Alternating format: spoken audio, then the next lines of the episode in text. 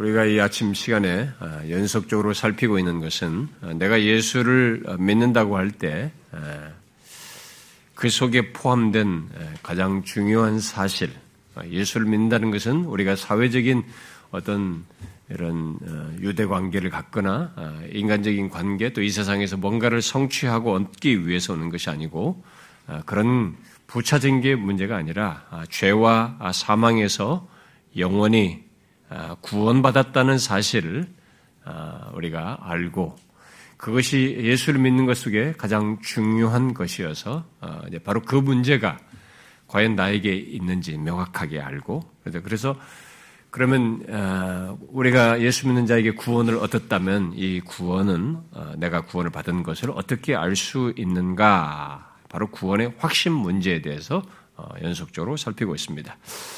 그런데 저는 이 구원의 확신 문제를 살피면서 자신이 예수를 믿으면서도 확신하지 못하는 사람을 아, 견고하게 하고 아, 그들을 더 이 구원의 확신 속에서 신앙과 삶을 누리도록 하기 위해서 우리가 이 시리즈를 살피는 것이기도 하지만 또 한편에서는 우리 중에는 아, 자신이 실제로는 구원을 받지 않았는데 구원받았다고 착각하는 이 거짓된 확신 속에 있는 사람도 있기 때문에 아, 그런 사람들을 어, 구원으로 나아갈 수 있도록 돕고자 하는 것이기도 하고요. 아, 그런데 아, 그것 외에도 이제 이런 사람도 있어요. 우리 중에 어떤 사람들은 자신이 거짓된 확신을 가졌다고 이게 스스로 이렇게 판단, 이 말씀을 들으면서 아마 판단을 하는 것 같습니다. 그렇게 생각해서든지, 어, 아예 자신은 어, 구원받지 못한 사람이라고 뭐 스스로 판단이 해서든지 지금 살피는 이 구원의 확신에 대한 말씀을 그저 나와 상관이 없는 이것은 그냥 구원 탁 받았다고 하는 사람들만 해당되는 것인가 보다라고 그렇게 여기면서 자신과는 상관없는 말씀으로 여기는 그런 사람들이 우리 중에 혹 있는지 모르겠어요. 물론 이 시리즈 말씀의 비중은 예수 믿는 자, 아, 곧 구원을 어, 받은 자가 자신의 구원을 확신하면서 사는 것에 있습니다. 그러나 저는 오직 그들만을 위해서 이 말씀을 우리가 아, 살피자고 한 것은 아닙니다. 아, 우리 중에 거짓된 확신을 가지고 있던 아직 예수 그리스도를 확고히 믿지 않아서 자신은 구원받지 못했다고 생각을 아, 그들도 성경이 말하는 구원을 알고 어, 그것을 구하도록 하고자 하는 마음을 처음부터 두고 이 말씀을 전하는 것입니다. 그래서 이 구원의 확신을 말하지만 말하지만 그런면서도 여러분들이 들으셔서 알겠지만 저는 복음 전도적인 방식을 제가 많이 취하고 있습니다. 그래서 이런 구원의 확신을 얘기하면서도 이 복음 전도적인 내용을 아, 제가 많이 이렇게 덧붙이고 있죠. 그러니까 누구든지 이 시간에 다 자기를 배제시킬 건 없습니다. 이것을 통해서 예수를 믿으려면 결국 이러한 구원의 확고한 상태까지 나가는 것이 구원이다라는 것을 알고 구하는 계기가 되어야 됩니다. 누구든지 무엇인가 자기에게 없는 것을 얻고 또 잘못된 것을 바로잡으려면은 먼저 자신에게 없는 것, 또 잘못된 것을 정확히 아는 일이 먼저 있어야 합니다. 없는 것을 갖고 잘못된 것을 바로 잡으려면 바로 그것을 자기가 그렇다는 사실을 아는 것으로부터 출발해서 걸음을 내디뎌야 하는 것이지요. 그런데 어떤 사람들은 자신이 알게 된 것으로부터 나아가야 할, 아, 내가 그런 것이 아니구나. 내가 그런 사람이 아니구나. 내가 좀 그렇지 않은 상태에 있네. 라고 이렇게 알게 된 것으로부터 이제 시작해서 나아가야 하는데, 거기서 포기를 하는, 나와 상관이 없네.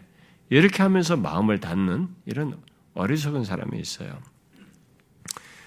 이 구원의 확신 문제를 통해서 자신이 구원받지 않은 것 같거나 확신이 없으면 거기서 구원을 구하고 확신을 구하는 계기로 어, 삼아야 하는데 나는 아니다라고 하고 포기를 한다는 것입니다. 얼마나 어리석고 불행한 것입니까? 그것은 자신에게 허락된 중요한 기회를 스스로 이렇게 거부하는 것입니다. 그런데 그런 거부는 우리가 수시로 있는 인생 속에서의 어떤 일들을 거부하는 그런 것이 아니에요. 자신의 영원한 운명이 달린 문제를 거부하는 것입니다. 아, 자신의 인생 중에 가장 값비싼 것을 돈 주고도 살 수 없는 것, 아니 유일하고 영원한 것을 포기하는 것입니다. 그러시면 안 됩니다. 그러므로 여러분, 예수를 안 믿으려면 몰라도 예수를 믿어서 구원을 얻고 또 그 구원을 확신하여 살고 싶거든. 우리가 지금 이 살피고 있는 구원의 확신과 관련된 모든 내용을 자신이 어떤 조건에 있든지 자기와 먼 얘기로 여기지 말고 모두 자기를 위한 말씀으로 듣고 구하십시오. 구원과 구원 이후의 모든 영적 유익은 기본적으로 하나님의 말씀을 들음으로써 있게 되는 것입니다. 이것을 거부하게 되면 나에게 올 수 있는 영적인 구원의 모든 것, 그리고 구원 이후의 영적인 복조차도 다 차단되는 것입니다. 저는 우리 중에 단 한 사람도 구원에서 소외되는 사람이 없기를 소원해요. 진심으로. 자, 우리가 지난주까지 어, 살핀 말씀이 어, 무엇인지 여러분 기억하시죠? 지금까지 살핀 어, 그 내용은 주로 이 확신, 구원의 확신의 근거에 대한 내용이었습니다.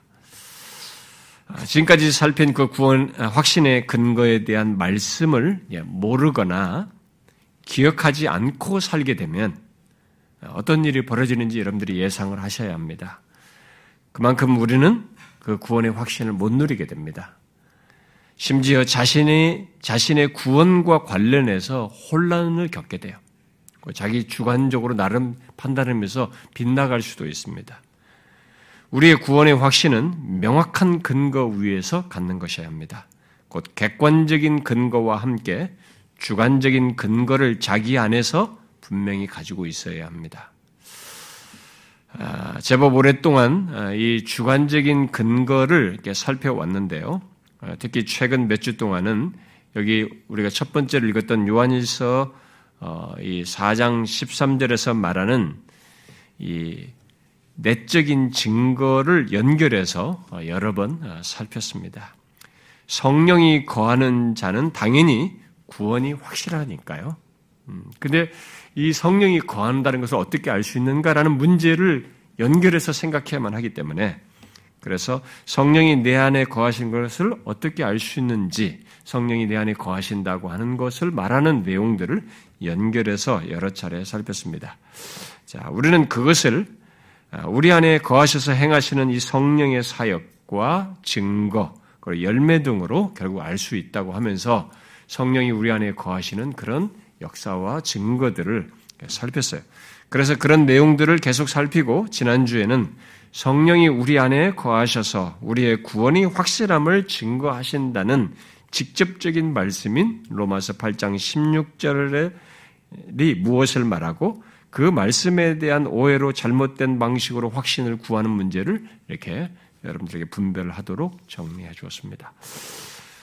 바로 로마서 8장 16절이 말하는 내용, 곧 성령이 친히 우리 영으로 더불어 우리가 하나님의 자녀인 것을 증거하신다는 것은 어떤 특별한 체험에 의한 증거를 말하는 것이 아니고 우리가 지금까지 살펴왔던 성령이 우리 안에 거하셔서 역사하시고 증거하시는 것으로 말한 것과 같은 성령의 역사와 증거를 말한다. 우리 우리 안에서 인격적으로 우리 안에서 역사하여서 이렇게 하나 성령이 역사하시는 것을 보고 아니 경험하고 드러내는 이 모든 것이 바로 로마서 8장 16절에서 말하는 것이다라고 했습니다. 자, 그런 가운데 성령께서 우리에게 특별하게 또 강하게 하나님의 사랑을 깨닫고 느끼게 하는 것이 있을 수 있는데 그것은 어, 우리의 확신을 위해서 내주하시는 이 성령의 역사의 일면으로서 그것이 우리의 구원을 더욱 확고하게 갖게 하는 경험일 수 있고 또 우리를 풍성히 하는 것이 풍성케 하는 것이 되므로 그런 성령의 특별한 역사와 증거를 사모하는 것은 예수 믿는 우리들에게 주어진 특권이기 때문에 자신이 그런 부분에서 얼마든지 구하셔야 합니다.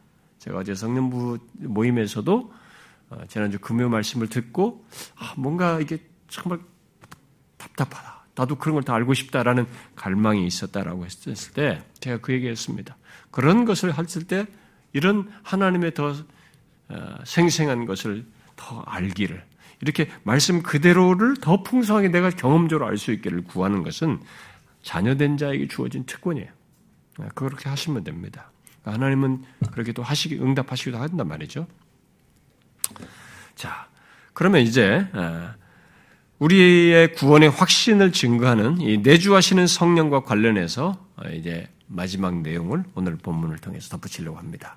성령이 우리 안에 거하시는 것은 우리가 구원이 확실하다는 증거인데 우리 안에 거하시다는 것을 어떻게 알 수 있는가에 대한 이 내용 중에 연결하는 중에 그 마지막 내용을 살피겠다는 것입니다. 구원의 확신에 대한 마지막이 아니고 그런 성령이 내주하셔서 우리 안에 거하심으로써 구원이 확실함을 증거하는 것을 설명하는 그 내용으로서 마지막 내용을 오늘 본문을 통해서 보겠다는 것입니다. 자, 성령이 우리 안에 거하시는 것 이것은 우리의 구원의 확실함을 실제적으로 우리에게 증거하는 놀라운 사실입니다. 그래서 우리는 지난 몇 주 동안 성령이 우리 안에 거하셔서 우리의 구원을 증거하는 다양한 증거들을 성경이 많이 말하고 있기 때문에 그런 것들을 살폈는데요. 자, 이제 그 모든 내용에 마지막으로 덧붙여야 할 내용, 꼭 덧붙여야 할 내용이 있습니다. 그것은 성령이 우리 안에 거하시는 것을 증거하는 내용으로서 이렇게 성령이 우리 안에 거하셔서 열매를 맺는다라는 사실입니다. 오늘 우리가 함께 읽은 갈라디아서 5장이 말하는 내용이죠. 뭡니까? 성령의 열매예요. 성령 하나님은 우리 안에 거하셔서 우리 영으로 더불어 우리가 하나님의 자녀인 것을 아, 결국 우리들이 구원받은 자요, 우리의 구원이 확실함을 증거하실 뿐만 아니라 자신이 거하는 자를 통해서 자신의 열매를 맺으, 맺으셔서 자신이 거하시는 것을 증거하십니다.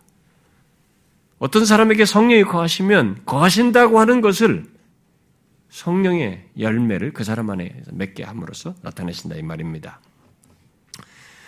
그렇게 함으로써 우리의 구원이 확실하다는 것이 결국 증거가 되는 것이죠. 드러나는 겁니다.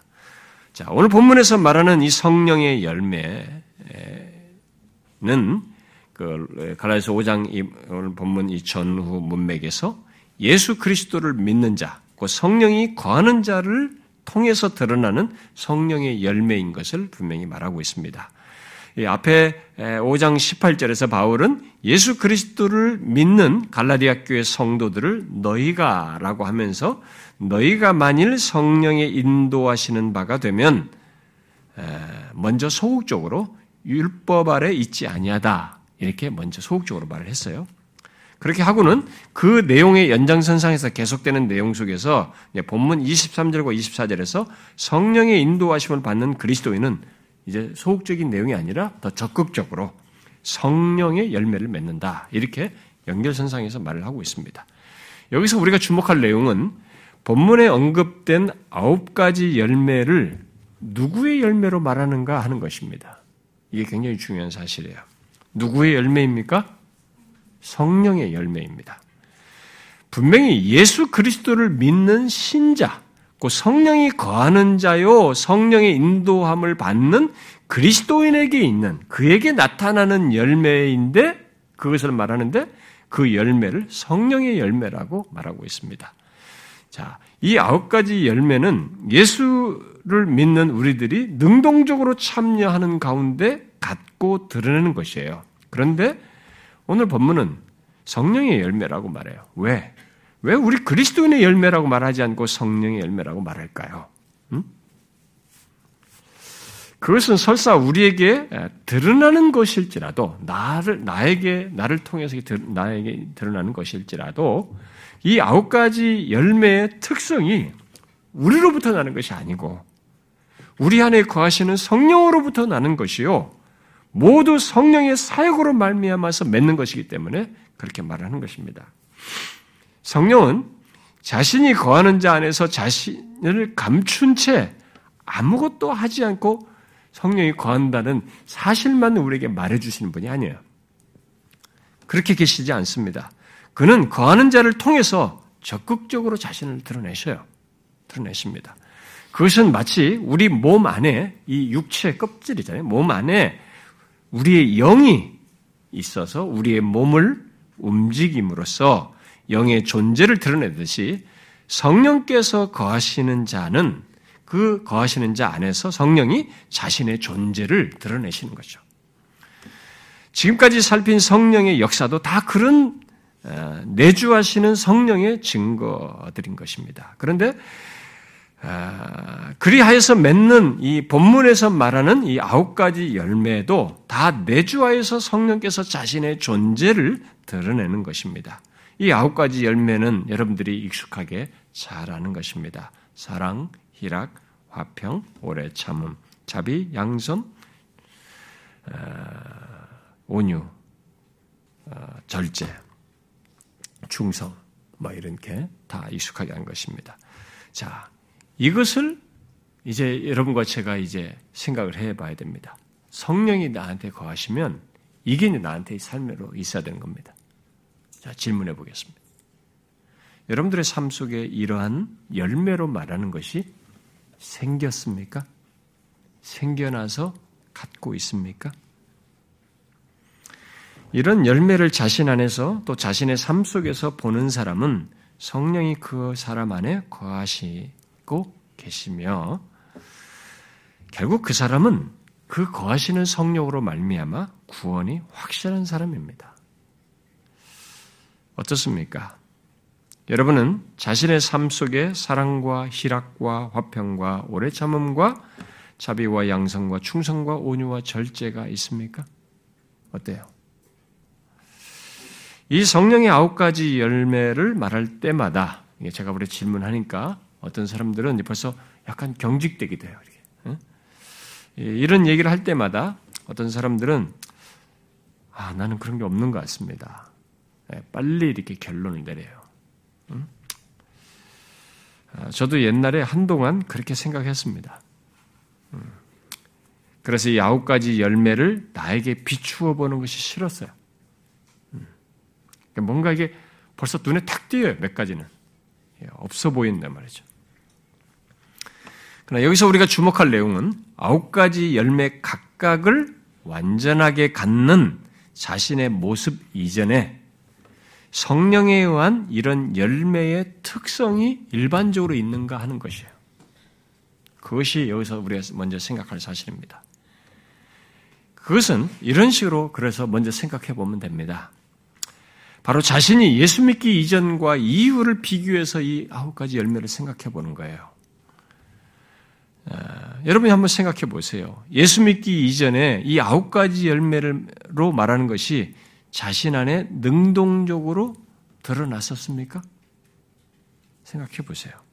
어떤 사람은 아, 나는 예수 믿기 전에도 최소한 이 아홉 가지 중에서 한 두세 가지는 있는 것 같습니다. 뭐 사랑도 얼추 있어 보이고 사람들에게 내가 많이 이렇게 잘 섬기고 이렇게 사람들을 아, 좀 연약한 사람들 보면 마음이 막 동정심도 바라고 그래서 내가 그러니까 그런 사랑도 있었고 좀 어려운 사람들 내가 잘 화해도 시키고 보니까 이런 화평도 있어 보이고 잘 내가 뭐든 문제가 있으면 잘 인내하는 편이니까 오래 참음도 있어 보이고 또 남들처럼 이렇게 막 무절제하지 않고 나는 것도 좀 절제력이 있는 것 같습니다. 뭐 이런 것들은 나에게 있어 보여요. 이렇게 말하는 사람일지 모르겠어요. 그건 거짓말입니다. 아, 그건 사실이 아니에요. 예수 믿기 전에는 이런 것이 없었습니다. 이 열매는 제가 앞에서 말했잖아요. 성령의 열매예요. 그러므로 자기에게는 그런 것이 없었어요. 그런데도 이런 사랑과 오래 참음과 절제 등이 있었다고 생각을 하는 것은 그저 내 생각, 내 기준, 내 판단에 따라서 그런 것이 있어 보인다라는 얘기예요. 그것을 확인해 보고 싶으면 자기에게 있었다고 하는 것이 누구를 위한 것이었느냐, 그런 것들이 내가 누구를 위해서 하는 행동 속에서 나왔느냐라는 것 질문을 해보면 쉽게 답이 나옵니다. 자기에게 있었다고 하는 사랑이라고 하는 것도 보시면 누구를 위한 내가 사랑을 했지 한번 물어보시면 됩니다. 체크해 보세요.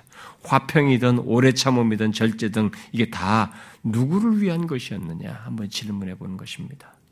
뭐예요? 다 자기를 위한 것이었어요. 그런데 교회 안에서 우리들도 착각하는 겁니다. 어떤 사람들은 자기에게 이런 걸 보면 자기에게 잘해주는 사람을 잘해주는 것을 두고 잘해주면 무조건 그냥 사랑이 많다 이렇게 생각해요. 그리고 좀 나에게, 나에게 잘해주는 사람은 무조건 믿어. 이 사람은 막 최상의 사람으로 알고 이 사람은 진실한 믿음을 가지고 있다. 이렇게 생각을 하기도 합니다. 아, 물론 진짜로 사랑이 있어서 그렇게 하는 경우도 많이 있고 그런 사람들이 있습니다. 그러나 사랑을 그렇게 쉽게 생각하면 안 됩니다. 여기 성령의 열매로서 사랑을 그렇게 쉽게 생각하면 안 됩니다. 아, 사람들이 흔히 자기를 위해서 어, 음, 자기 자신을 위해서 어떤 사람에게 관심을 갖고 어, 수고도 하고 여타의 행동을 하고 어, 봉사를 하는 예, 이런 것들이 있는데 그런 것들을 무턱대고 성령의 열매다 열매로서 사랑이다 이렇게 말하는 것은 잘못하고 있는 것입니다.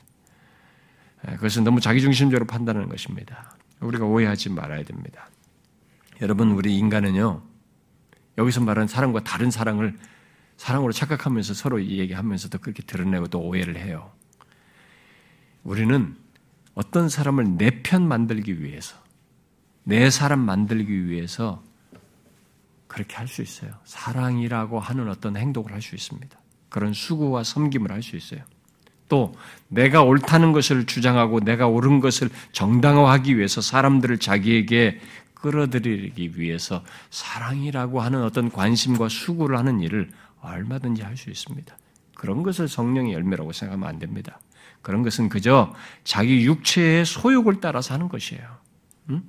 죄악된 본성인 것입니다. 본능이에요, 그냥. 자기를 지지해주고 자기에게 유익이 되는 것 때문에 아, 누군가에게 잘하는 것, 심지어 나의 의로움, 어, 어, 나의 어떤 게 사람들 가운데서 생겨나는 어려움들을 이렇게 좀 챙겨주고 또 나의 소외됨을 이렇게, 음, 이렇게 어, 벗어나도록 이렇게 좀 도와주는 이 정도만 가지고 어, 어, 이렇게 사랑이 있다고 할 수 없어요. 어떤 사람이 누군가에게 잘해줄 때는 자기 때문에 자기를 위해서 그렇게 하는 경우가 굉장히 많습니다. 어떤 사람은 심지어 자기가 너무 외로워서 누구에게 잘해주는 사람도 있어요. 우리는 착각을 합니다. 그건 다 본성이에요, 그냥. 본능인 것입니다. 심지어 내가 죄악된데도 내가 굉장히 죄악돼 어떤 생각이나 행동. 그런데도 나를 위해주고 그런 나를 지지해주는 것을 자꾸 사랑이라고 생각해요. 아닙니다, 여러분. 보통 그런 경우는 그저 상대를 내 옆에 두기 위해서 그런 죄도 묵인하면서 하는 사랑은커녕 악한 것이에요. 게다가 그런 사람들을 두둔하면서 편을 가르는 식으로 행하는 것, 그런 것은 사랑이 아니라 그 사람을 더 깊은 죄악으로 이끄는 사단의 통로예요. 우리는 사단이 얼마나 나를 누군가 나를 사랑해 주는 것 같은 이 배경의 배후에서 사단이 관계를 부른지도 알아야 됩니다. 그런 것들을 성령의 열매로 감히 말하면 안 되는 것입니다. 그런데 사람들은 그런 식으로 자기를 위해주고 지지해주고 잘해주는 것을 사랑이라고 자꾸 생각해요. 성령의 열매라고 생각합니다. 예수 믿는다고 하면서 아직도 그런 사람들이 많아요. 음, 자기를 진실로 위해서 죄악된 길에 서지 않고 돕고 섬기는 것, 그런 상태에 있지 않도록 위해서 기도하고 섬겨주는 것은, 그런 것들을 말해주는 것은 사랑이 없다고 생각해요. 그러니까 당사자도 성령의 열매로서의 사랑이라는 것을 이해를 못하는 거죠. 계속 자기중심적인 기준에서만 사랑이라는. 내가 잘못됐는데도 나를 무조건 위해 주니까 무조건 이게 사랑이다. 그리고 이 사람을 무조건 지지라는 거예요. 좋아해 주는 거죠. 다 잘못된, 둘다 다 잘못된 사랑을 가지고 이 얘기를 하는 것입니다. 다 성령의 열매인 사랑을 모르거나 일시적으로 자기 마음에 가리워서 어, 시험에 빠져서 하는 행동들인 것입니다. 여러분, 성령의 열매를, 열매로서 맺는 사랑은 그렇게 계산적이고 나를 기준으로 한 게 아니에요. 자기 유익과 자기 정욕을 위해서 누군가에게 잘해주는 것이 아닙니다. 그것은 성령이 거하지 않는 인간 조건에서 모든 사람들이 갖는 것입니다. 그러므로 예수 믿기 전에 또 거듭나기 전에 그런 식으로 누군가를 위하고 봉사하고 수고한 것을 가지고 자기에게 사랑이나 화평이나 오래 참음이나 절제 등이 있다고 이렇게 말을 하는 것은 성령의 열매로서 말한 것과 다른 그저 자기 본성에 따른 것들이라고 할 수 있는 것입니다. 그러므로 여기 아홉 가지 열매는 예수 믿어 성령이 거하지 않고는 가질 수 없는 다른 성질의 것을 얘기한다는 것을 아셔야 합니다. 그러나 예수 믿고 나서 어, 어떤 변화가 생기는죠. 바로 이 성령의 거함으로 생겨나는 이 변화가 생기는 것입니다. 자기 안에 거하시는 성령의 역사로 말미암아서 사랑이라는 것도 단순히 다른 사람을 위하는 것이 아니라 이제 성령에 의한 성령의 역사 속에서 갖는 사랑이라는 것을 갖게 되죠. 그게 이제 생기게 돼 뭐냐면 자기를 꺾고 하는 사랑이에요. 자기를 꺾고 자기를 희생하는 사랑이라는 것을 알고 그것을 조금씩 드냅니다. 그래서 모양새는 섬겨주고 잘해주고 말해주고 하는 것 같은데 근본이 달라요. 거기는 자기를 위해서요. 자기 편을 만들든 자기와의 관계를 얘기하든 뭐 어떤 식으로 자기고 여기는 자기를 꺾고 자기를 희생하는 사랑이에요. 그래서 슈라이너라는 사람이 성령에 의해 맺는 사랑이라는 열매를 이렇게 설명했어요. 다른 이들을 위해 자신을 내어줌으로써 그들이 하나님께 더 온전히 자신을 드리도록 격려하는 것이다. 이렇게 했어요. 사랑은 거기까지, 성령에 의한 열매는 사랑은 거기까지 가는 것이에요. 단순히 이 사람 잘해주는 것 정도가 아니에요. 자기를 내어주어서 이 사람이 하나님께 더 온전히 자신을 드리도록, 하나님 앞에 온전히 서도록 세워주는 것까지, 격려하는 것까지를 말하는 거죠. 여러분, 예수 믿기 전에 다른 사람들에게 그렇게 자신을 내어주며 자기를, 자기를 희생하는 이런 희생적인 사랑을 해보았습니까? 내가 왜 혈육도 아닌 다른 사람들을 위해서 내 자신을 꺾고 나, 나를 희생하여서 내어줍니까? 내가 왜 그 사람을, 그 사람의 구원과 영혼의 복을 위해서, 어? 그런 눈물을 흘리면서, 어? 나의 무엇을 희생하면서 수고합니까? 그런 일은 예수 믿기 전에는 가능하지 않았어요.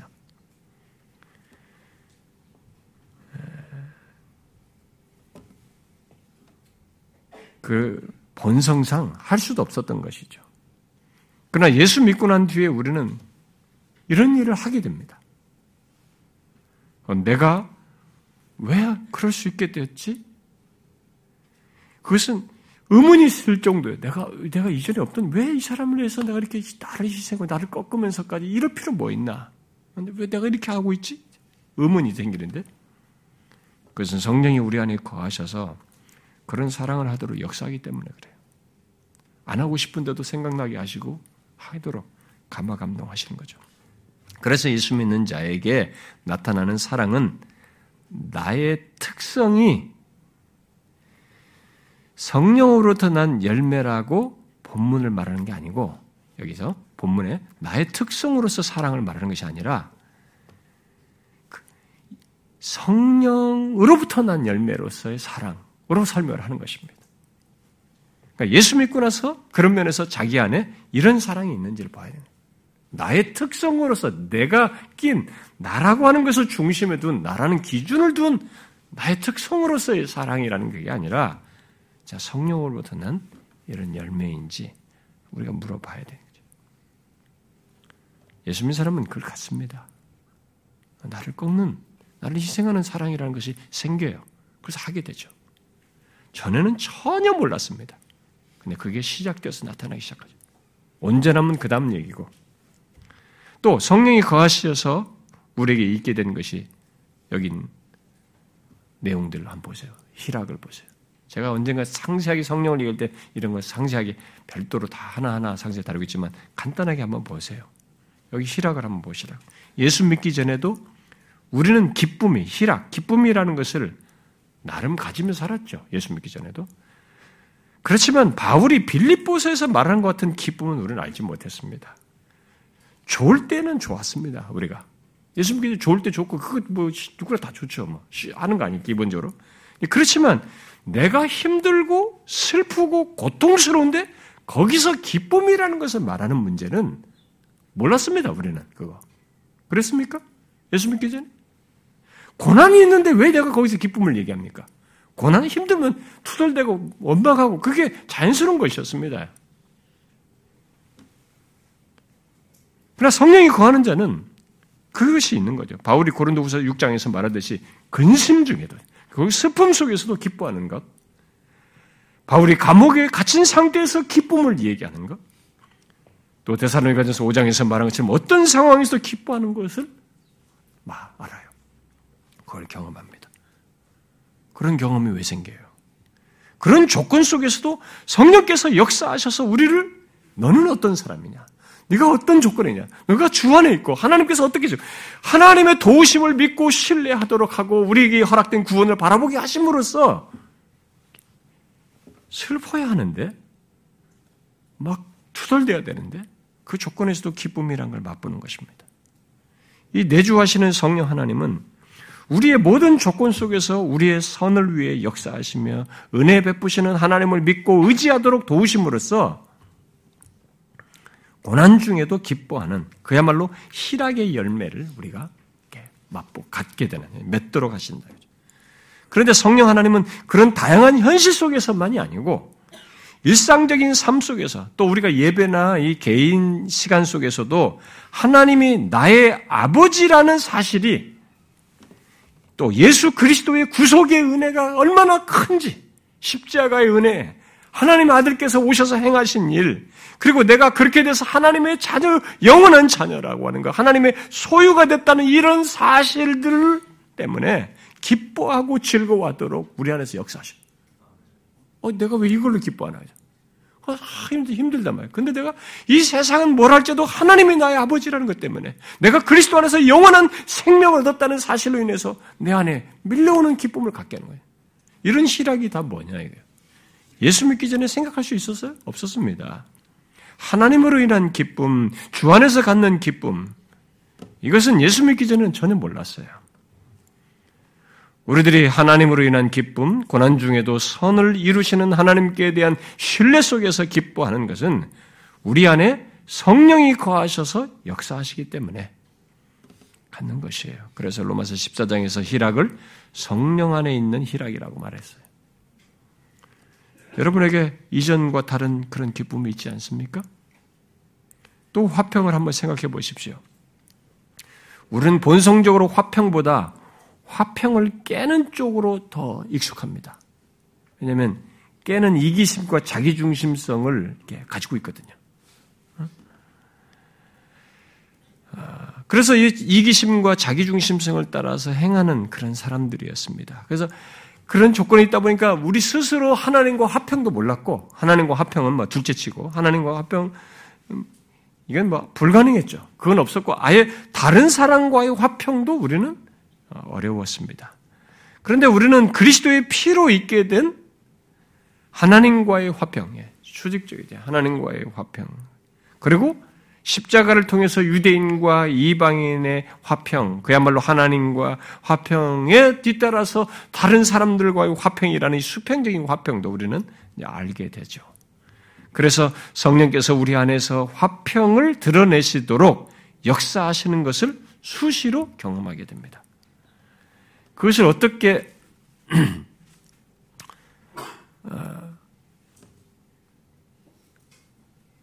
좀 덥지 않습니까, 여러분? 히터를 꼈나요?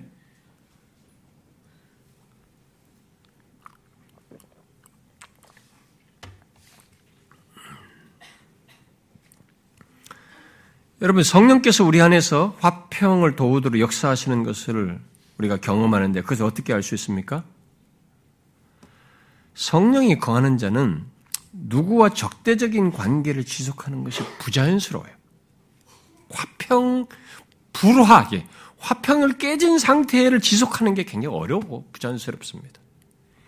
예수 믿기 전에는 내 본성대로 하는 것이 자연스러워요. 그리고 화평이 깨져도 할란 말아. 네가 싫으면 말지 뭐. 내가 왜 해. 이게 이제 우리란 말이에요. 오히려 화평을 깨는 상태에서도 그걸 개의치 않고 계속 지속하는 게 우리의 자연스러운 본성이었습니다. 그런데 이제는 화평을 깨고 있는 것이 힘이 들고 부자연스럽습니다. 왜 그런 일이 있습니까? 우리 안에 거하시는 성령의 역사 때문이에요. 이게 신적인 역사 때문입니다. 그래서 로마서 14장에서 평강 또한 성령 안에 있는 것으로 말을 하는 것입니다. 여러분에게 이런 성령의 역사가 생기지 않았습니까? 또 오래 참음을 한번 생각해 보십시오. 예수 믿기 전에 내가 오래 참는 것은 어떤 것이었습니까? 참아도 속이 부글부글 참으면 참는 거죠.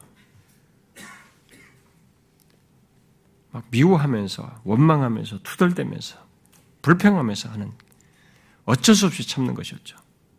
그때 우리는 내가 처한 어려운 상황과 나를 힘들게 하는 어떤 사람들에 대해서 심지어 나를 억압하고 박해하는 사람들에 대해서 평정을 잃지 않고 견디는 것 이런 세계는 전혀 알지 못했습니다. 나를 힘들게 하는 자를 내가 왜 참습니까? 설사 겉으로는 내가 막 못 터트려도 속은 실천해요. 원망하면서. 저 사람에 대해서 불평하지. 못 견디잖아요. 그러나 예수 믿고 나서 우리는 그런 조건에서 이전에 예수 믿기 전처럼 욕을 하고 원망하고 대적하며 참는 것 대신에 어떻게 해요? 하나님을 의지하여. 하나님을 의지하며 하나님께서 이 일을 다루실 것을 신뢰하고 그것을 구하면서 하나님께서 하실 일을 바라면서 믿음으로 참는 것을 알게 됩니다. 우리가 그걸 하잖아요? 옛날 같으면 속 터져서 뭔가를 했어도 벌써 했을 것이지만 예수를 믿고 난 뒤에 우리는 내주하시는 성령의 이런 역사와 인도 속에서 우리가 그 조건에서 하나님을 의지하며 어려운 상황과 힘들게 하는 사람에 대해서 참는 것을 하게 돼, 우리가. 어? 참잖아요, 여러분. 왜 참습니까? 날 힘들게 받아야지, 본성적으로 보면. 근데 참잖습니까, 우리가? 주님께 구하면서. 성령에 의한 그런 변화가 여러분들에게 생기지 않았습니까? 성령이 거하셔서 그런 거죠. 또 자비의 열매를 생각해 보세요. 성령께서 자비를 주로 그리스도 예수를 통해서 구원을 주시는 하나님의 자비를 말할 때 주로 사용하는데 그것을 성령의 열매로서 그리스도인들이 갖는 것으로 오늘 본문을 말하고 있단 말이에요. 이것은 하나님과 그리스도를 본받아서 다른 사람들에게 자비롭게 행하는 것을 지금 덕목으로서 지금 말을 하는 것이죠.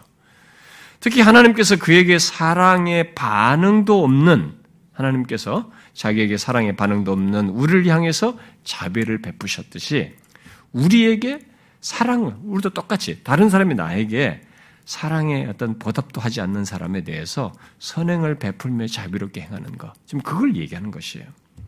자, 예수 믿기 전에 우리는 당연히 그런 자비를 몰랐습니다. 그러나 우리는 하나님께서 그리스도 안에서 하나님을 대적한 우리를 받아주시는 것을 통해서 이런 자비를 알게 되었어요. 그래서 우리도 사랑의 반응도 없는데 나한테 저렇게 뭐 잘못하고 저렇게 뭐 무관심하고 오히려 투덜대고 어 이렇게 잘해주려고 하는데도 저렇게 하는 그런 것에 대해서 기도할 마음도 있고 관대함도 베풀 의향이 있고 심지어 그에게 선을 베푸는 그렇기 위해서 힘쓰는 이런 모습이 우리 가운데 있게 되었습니다. 나에게 잘못한 자, 나에게 잘하는 사람에게 잘하고 그에게 관대함을 나타내는 것은 뭐 예수 안 믿어도 다 하는 것입니다. 그러나 사랑의 반응도 없는 사람을 관대하게 대하고 그에게 선행을 베풀기를 구하며 힘쓰는 것은 성령이 거하지 않으면 안 돼요. 성령이 거하는 사람이나 할 수 있는 것입니다. 분명 많은 부족이 있을 겁니다. 저희 잡이 딱 하니까 저는 준비하면서부터 많은 부족이 제게 보여요. 어, 많은 부족이 있지만 그럴 수 있기를 구하며 힘쓰는 것이 우리 안에 있는 것은 분명해요. 예수 믿는 사람은. 그렇죠? 성령이 거하셔서 그렇게 역사하기 때문에 있는 것입니다. 그게 열매예요. 양선의 열매도 한번 생각해 보세요. 한 주석가는 여기 양선을 마음과 행동의 관대함이라고 설명을 했어요. 그래서 바로 악으로 황폐하던 이 세상, 악이 횡행한 이 세상에서 말과 행동으로 관대함을 나타내는 것이다고 설명을 했어요. 여러분, 예수 믿기 전에 그런 것이 있었어요, 우리가? 말이 거칠었죠. 나한테 싫은 사람은 막 똑같이 대받아요. 지금. 그 얼마 전에 택시를 타고 오는데 이 차가 탁 끼어들었어요. 그러니까 차, 택시가 탁 앞에서 문을 열고 막 하는데 뒤에 앉아 있을 수가 없을 정도로 막 그러니까 이쪽에도 있는데 막 처음부터 끝까지 막 샥샥샥샥 막 욕을 하는데 그 와, 진짜 몇 분 동안 힘들었습니다. 서로가 막 거의 죽일 것처럼 욕을 서로 하는 거죠. 맞받아 치는 거죠. 근데 거기서 우리는 본성적으로 뭐 그렇게 하는 거죠. 음, 거기서 그 정도까지는 안 나가요. 혹시 뭐 속으로 조금 원새끼 할지는 모르지만 아 그렇게 해놓고도 야 이러면 안 되지라는 거죠. 우리는 우리는 말과 행동으로 관대함이라는 것을 배우기 시작해. 그걸 알기 시작합니다. 그렇게 하기를 구해요. 안 하고 싶어요. 어떤 면에서 한쪽 항면에서. 근데 해야 된다는 목소리가 분명히 강하게 있습니다.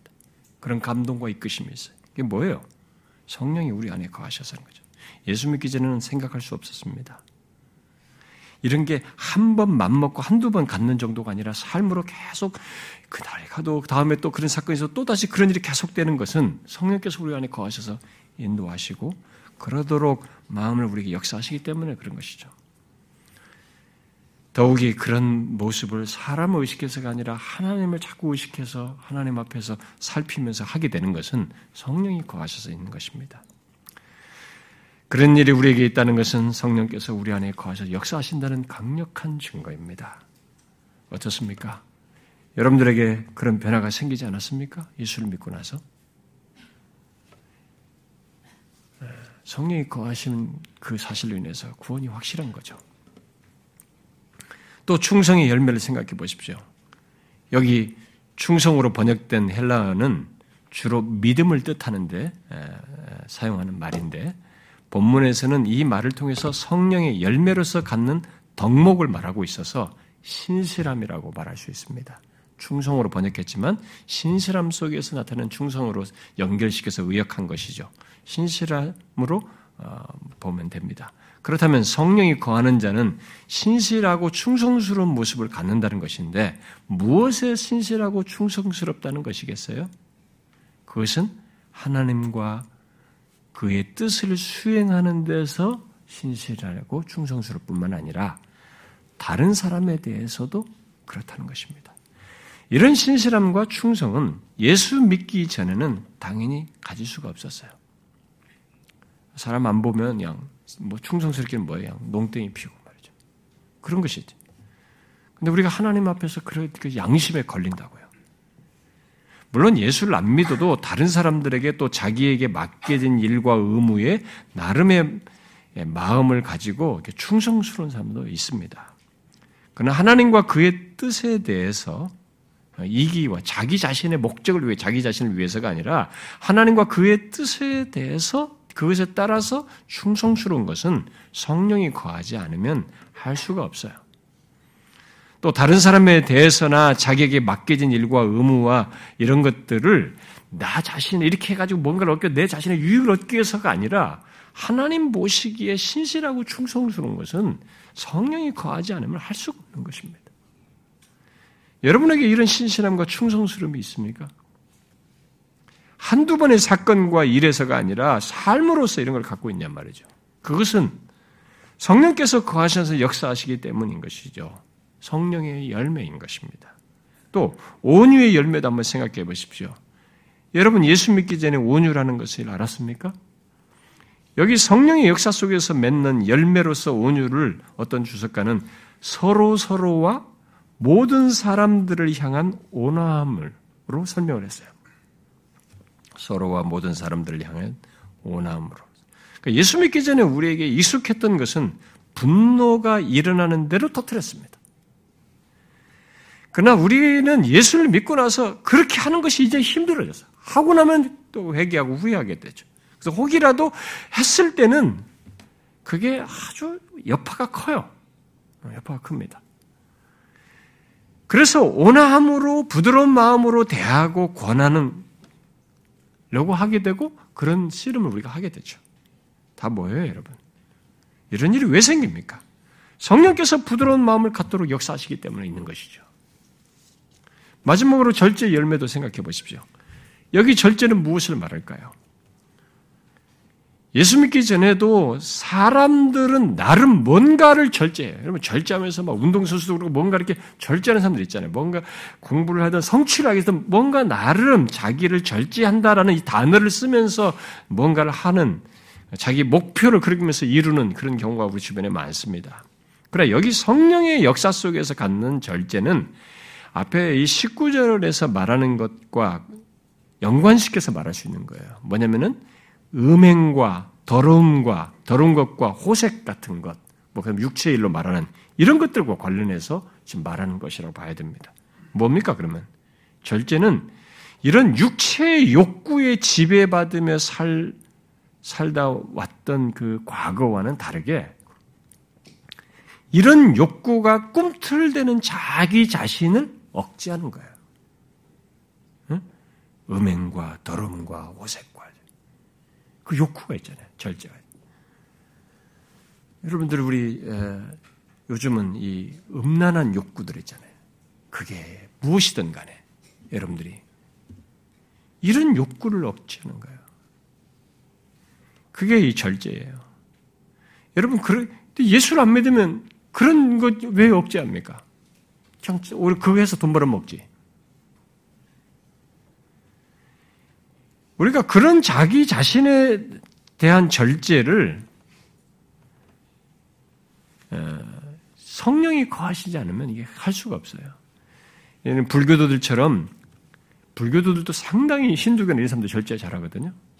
그들처럼 상대적인 기준이죠. 상대적인 기준을 두고 자기의 욕구를 억제하는 이런 절제가 아니에요. 지금 여기서 말한 것은. 그런 상대적인 욕구의 기준에서의 자기 억제가 아닙니다.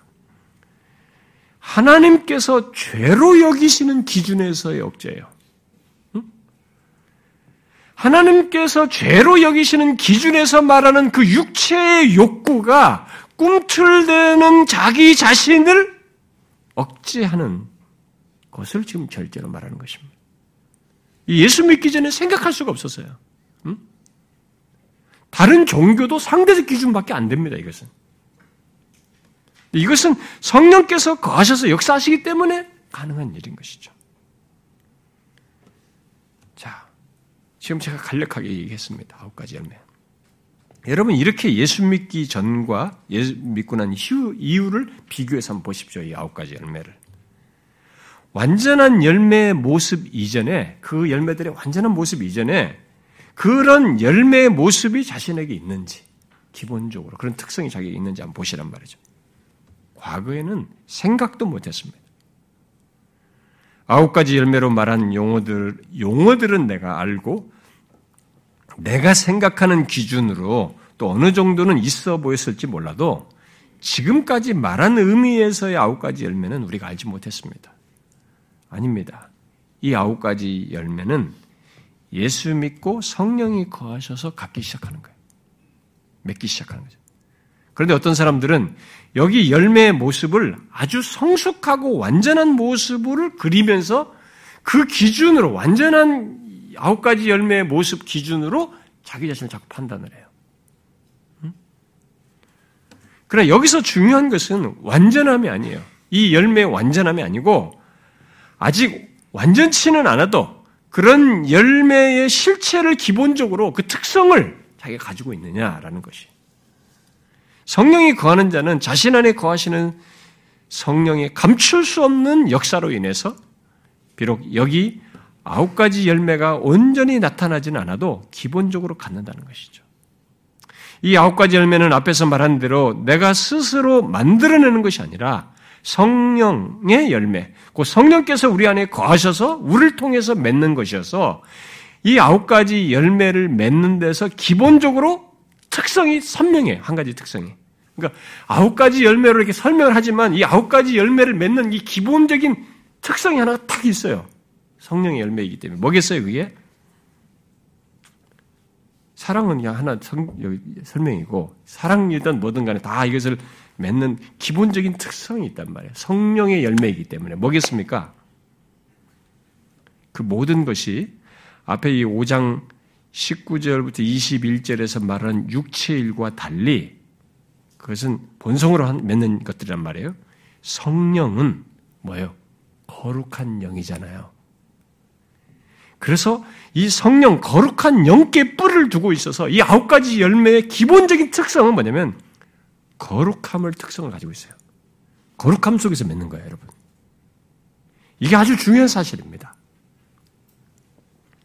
그러니까 막연한 사랑이 아니에요. 이 자기를 생각해서 하는 남을 잘해주는 그런 사랑이 아닙니다.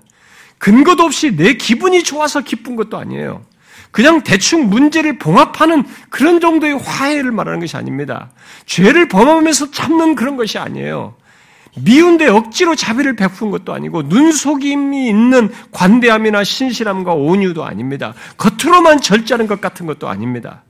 여기 아홉 가지 열매는 모두 거룩하신 영으로부터 난 열매요.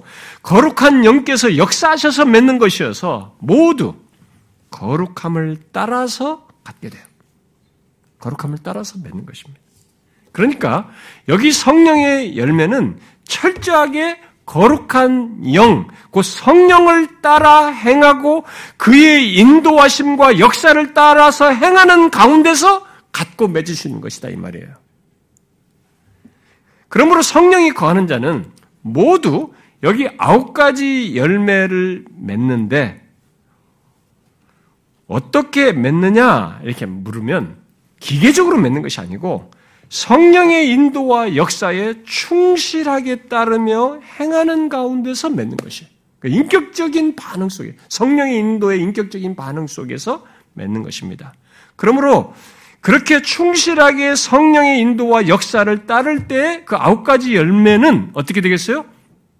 더 충실하게 따른 사람일수록 더 선명하고 더 풍성하게 맺는 것입니다. 이런 사실 때문에 성령이 거하는 자들 안에는 안에도 이 아홉 가지 열매를 맺는 데서 차이가 있는 것이에요. 차이가 있을 수 있는 것입니다. 내가 다른 사람들보다 배운 것이 많아서 또 성격이 좋아서 단순히 더욱 활동적이어서 이 아홉 가지 열매를 선명하고 풍성하게 맺는 것이 아니라는 것이죠. 내가 어떤 조건에 있든, 나이가 많든 적든, 배움이 많든 적든, 성격이 어떻든, 여기 아홉 가지 열매를 선명하고 풍성하게 맺는 것은 오직 그 열매를 맺도록 우리 안에서 역사하시는 성령의 역사와 인도에 충실히 따름으로써요. 이 성령의 역사에 충실하게 따름으로써입니다. 우리가 다양한 조건과 상황에서 우리가 인생을 살면서 각자의 인생 속에 나이별로 다양한 것들을 경험합니다. 다양한 상황, 다양한 배경, 환경, 그런 관계 속에서 성령께서 그의 말씀으로 우리를 감동하시면서 그의 말씀을 생각나게 하시면서 우리를 이끄셔요. 이런 성령의 이끄심에 충실하게 따를 때 이 열매는 더욱 더 선명하고 풍성해지는 것이에요. 쉽게 말해서 모든 상황에서 어떤 선택을 해야 하고 결정을 하고 태도를 취하는 이런 뭐 취해야 하는데 그러할 때 우리가 쉽고 편한 길보다는 거룩한 길을 가도록 역사하시는 성령을 따름으로써 그러니까 매 순간 매일같이 일상 속에서 그렇게 일상 속에서 그런 선택을 하고 결정을 하면서 태도를 취하며 살아가는데 거기서 성령의 쉽고 편한 길이 아니라 거룩한 길, 성령이 이끄시는 거룩한 길을 따라서 선택을 하고 결정하고 태도를 취해서 나가게 될 때 이 열매들이 아홉 가지 열매 각각의 열매가 선명하고 풍성하게 드러나는 것이죠. 어떤 사람을 만나서 어떤 관계 속 어떤 상황에 처했을 때 그 다그 그 상황에서요. 그 상황에서 자비가, 그 상황에서 양성, 그 상황에서 충성이 다 마찬가지예요. 우리는 이 땅을 사는 동안 마귀와 세상과 육체와 싸워야 합니다. 그것들의 공통점은 모두 거룩과 반대돼요. 성령을 거스려서 죄를 행하도록, 죄로 향하도록 유혹을 한다는 것입니다. 그래서 마귀와 세상과 육체는 예수 믿는 우리들이 성령의 열매로 말하는 아홉 가지와 정반대되는 선택, 결정, 간, 어, 추구, 태도를 갖도록 유혹을 해요. 마귀 세상 육체는. 그러나 거기서 성령은 그들, 그들과 다릅니다. 성령이 거하는 자는 그런 유혹을 분별하여서 그것을 물리치고 아홉 가지 열매를 맺도록 우리 안에서 열심히 도우시며 인도하시는 가운데 거룩한 선택을 하도록, 거룩한 결정을 하도록, 거룩한 추구를 하도록, 거룩한 태도와 행동을 하도록 이렇게 하심으로써 이 아홉 가지 열매를 맺도록 하시는 거죠. 그러니까 현실적으로 생각해야 돼요. 이, 이 아홉 가지 열매를 다 추상적으로 생각합니다. 사람들이. 막연하게 생각.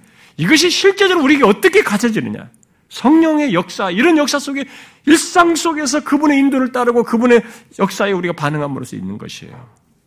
그래서 우리 안에 거하시는 성령은 우리들이 거룩한 길을 통해서 아홉 가지 열매를 맺도록 하기 위해 우리들이 그 어떤 조건에서든 또 어떤 사람들과의 관계에서든 또 어떤 문제에서든 또 우리 내면의 갈등과 욕구, 어떤 욕구와 갈등과 욕구 속에서든 또 내가 처하게 되는 어떤 자리나 어떤 환경에서든 중요한 것은 성령의 이끄심을 따른 거예요.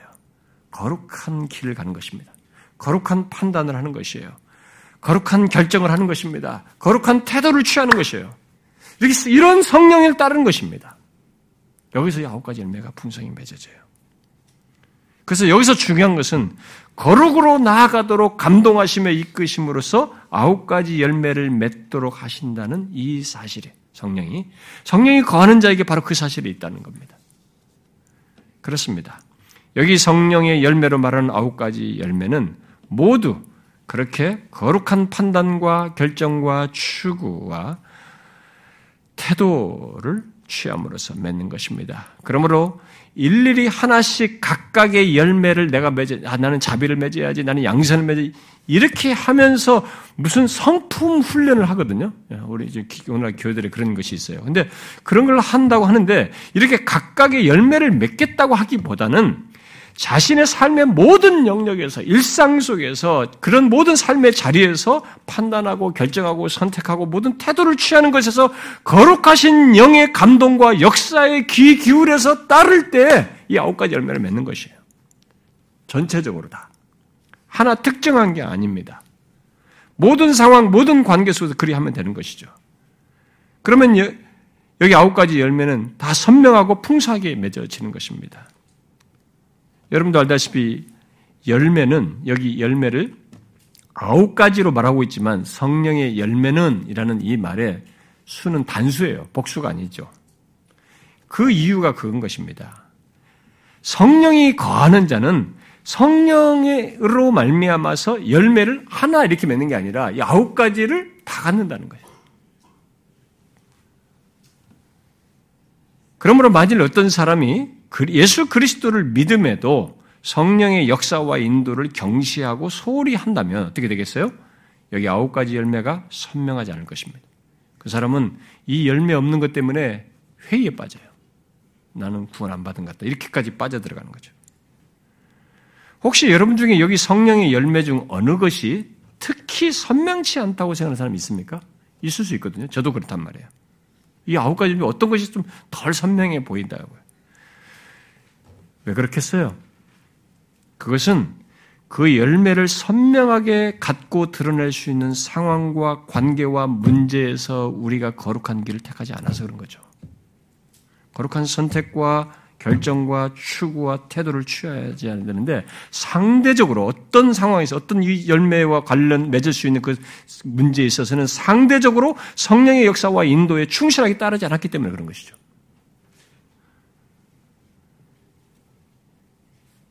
어쩌면은 성령의 그런 인도와 역사를 경이 여기기 때문일 것입니다.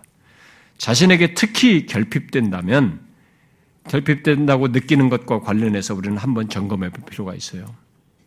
그런 맥락에서 자신이 여기 성령의 열매를 맺고 있는지 이런 맥락에서 한번 여러분들이 확인해 보십시오.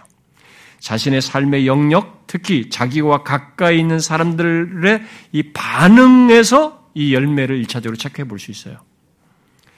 이와 관련해서 구르드라는 사람이 유익한 말을 했는데요. 이렇게 말했어요. 만일 성령께서 진정으로 한 개인의 마음 속에 역사하신다면 그는 성령의 열매라고 부른 성품들을 형성하기 시작할 것입니다. 물론 문제는 내가 이런 특징들을 내 삶 가운데 완전하게 드러내고 있는가 하는 것이 아니라 이것들이 나의 삶의 일반적인 특징인가? 이와 같은 태도를 내가 나의 마음 속에서 느낄 수 있는가? 다른 사람들, 특히 나와 가까이 있는 사람들이 이런 특징들을 나의 삶 가운데 보고 있는가? 그러한 성품과 태도에 있어 지난 몇 년 동안 나는 성장세를 보였는가 하는 것을 봐야 된다는 거예요. 그렇게 함으로써 체크해 볼 수 있다는 겁니다. 여러분, 그런 맥락에서 자신의, 자신이 성령의 이런 열매를 맺고 있는지 또 맺고 있다면 얼마나 선명하고 풍성하게 드러내고 있는지 자신의 삶을 한번 확인해 보십시오. 그리고 구르데미 계속해서 말한 것도 덧붙여서 여러분 생각을 해 보십시오. 그가 이 성령의 열매와 연결해서 다음의 내용, 또 성령께서 거하셔서 맺어야 할 우리 삶의 또 다른 열매를 덧붙여서 얘기하는데 이것도 들어보십시오. 이러한 열매와 관련해서 또 다른 종류의 열매는 교회와 다른 사람들에게 영향을 주는 삶과 사역의 결과물이다. 교회의 어떤 사람들은 그리스도인이라고 고백을 하면서도 다른 사람을 낙심하게 만들고 퇴보하게 만들고 다른 사람의 신앙에 상처를 입히고 분열과 논란을 야기시킨다. 그들의 삶과 사역의 결과는 다른 사람들이나 교회를 세우는 것이 아니라 쓰러뜨리는 것이다. 반면에 대화를 하든 기도를 하든 어떤 사역을 하든지 다른 사람들에게 덕을 세우는 사람들도 있다. 바로 이 아홉 가지 열매를 드리는 것이죠. 예수님은 그의 열매로 그들을 알지니 좋은 나무마다 아름다운 열매를 맺고 못된 나무가 나쁜 열매를 맺나니 이러므로 그의 열매로 그들을 알리라라고 하셨다. 이 사람이 말한 걸 한번 생각해 보세요. 이런 열매, 삶의 전반적인 열매를 한번 보시라고요. 이 사람이 두 부류를 말했잖아요. 이 두 부류의 결정적인 차이가 뭐겠어요? 예수님 말씀대로 말하면은 아름다운 열매를 맺는 것과 나쁜 열매를 맺는 것의 차이로 말을 했습니다만 그렇게 그런 열매, 다른 열매를 맺는 결정적인 차이가 뭐겠어요? 본문과 연계시켜서 말하면 성령이 거하시고 한 것이하고 차이예요. 거룩한 열매, 아름다운 열매를 맺게 하시는 성령 하나님이 이 사람은 거하고 이 사람은 거하지 않는 것이죠. 성령이 거하지 않는 자는 못된 나무로서 아름다운 열매, 곧 본문에서 말하는 것 같은 성령의 열매를 맺을 수가 없습니다. 아무리 예배, 예배당에 있어도 성령이 거하지 않는 자는 아무리 하나님, 뭐 예수 그리스도에 대해서 자기가 말을 하고 구원에 대해서 말하고 뭐 교회 활동을 다 잘해도, 열심히 해도 거룩과 정반대되는 열매를 앞에 먼저 말한 사람과처럼, 예, 먼저 말한 사람들처럼 그렇게 그런 열매를 맺는 것이죠. 파괴적인 열매를 맺는 것입니다. 부정적인 열매를 맺는 것이죠. 그런 면에서 우리는 구르데미 위에서 말한 대로 자신이 교회 다른 사람들에게 영향을 주는 삶과 사역의 결과물이 어떠한지 한번 보셔야 돼. 왜냐면 우리가 함께 보내봤잖아요. 다른 사람들에게 그러니까 이 사람을 만났을 때는 이 사람을 같이 보냈을 때 이 사람은 주로 어떤 열매를 주로 맺었느냐 보면 되는 거죠. 세월이 지나면서 교회 안에는 정말로 첫 번째 부류가 있거든요. 그 사람을 만나면 계속 그 사람 주변에는 부정적인 열매가 맺는 거예요. 하여튼 그 사람과 관계를 가지면 다 부정적인 열매가 나와요. 그런데 두 번째 부류가 있는 것입니다. 무엇을 말도 그 사람을 만나면 그 사람은 있는 거예요. 사람이 세워져. 그 사람을 만나면 그 사람을 통해서는 자꾸 사람들이 세워지고 교회가 건강해지고 옆에 교회에 대한 좋은 일들이 역사가 일어난단 말이에요. 세워진단 말이에요. 이게 성령이 거하시는 거 아닌 거하시고의 차이예요.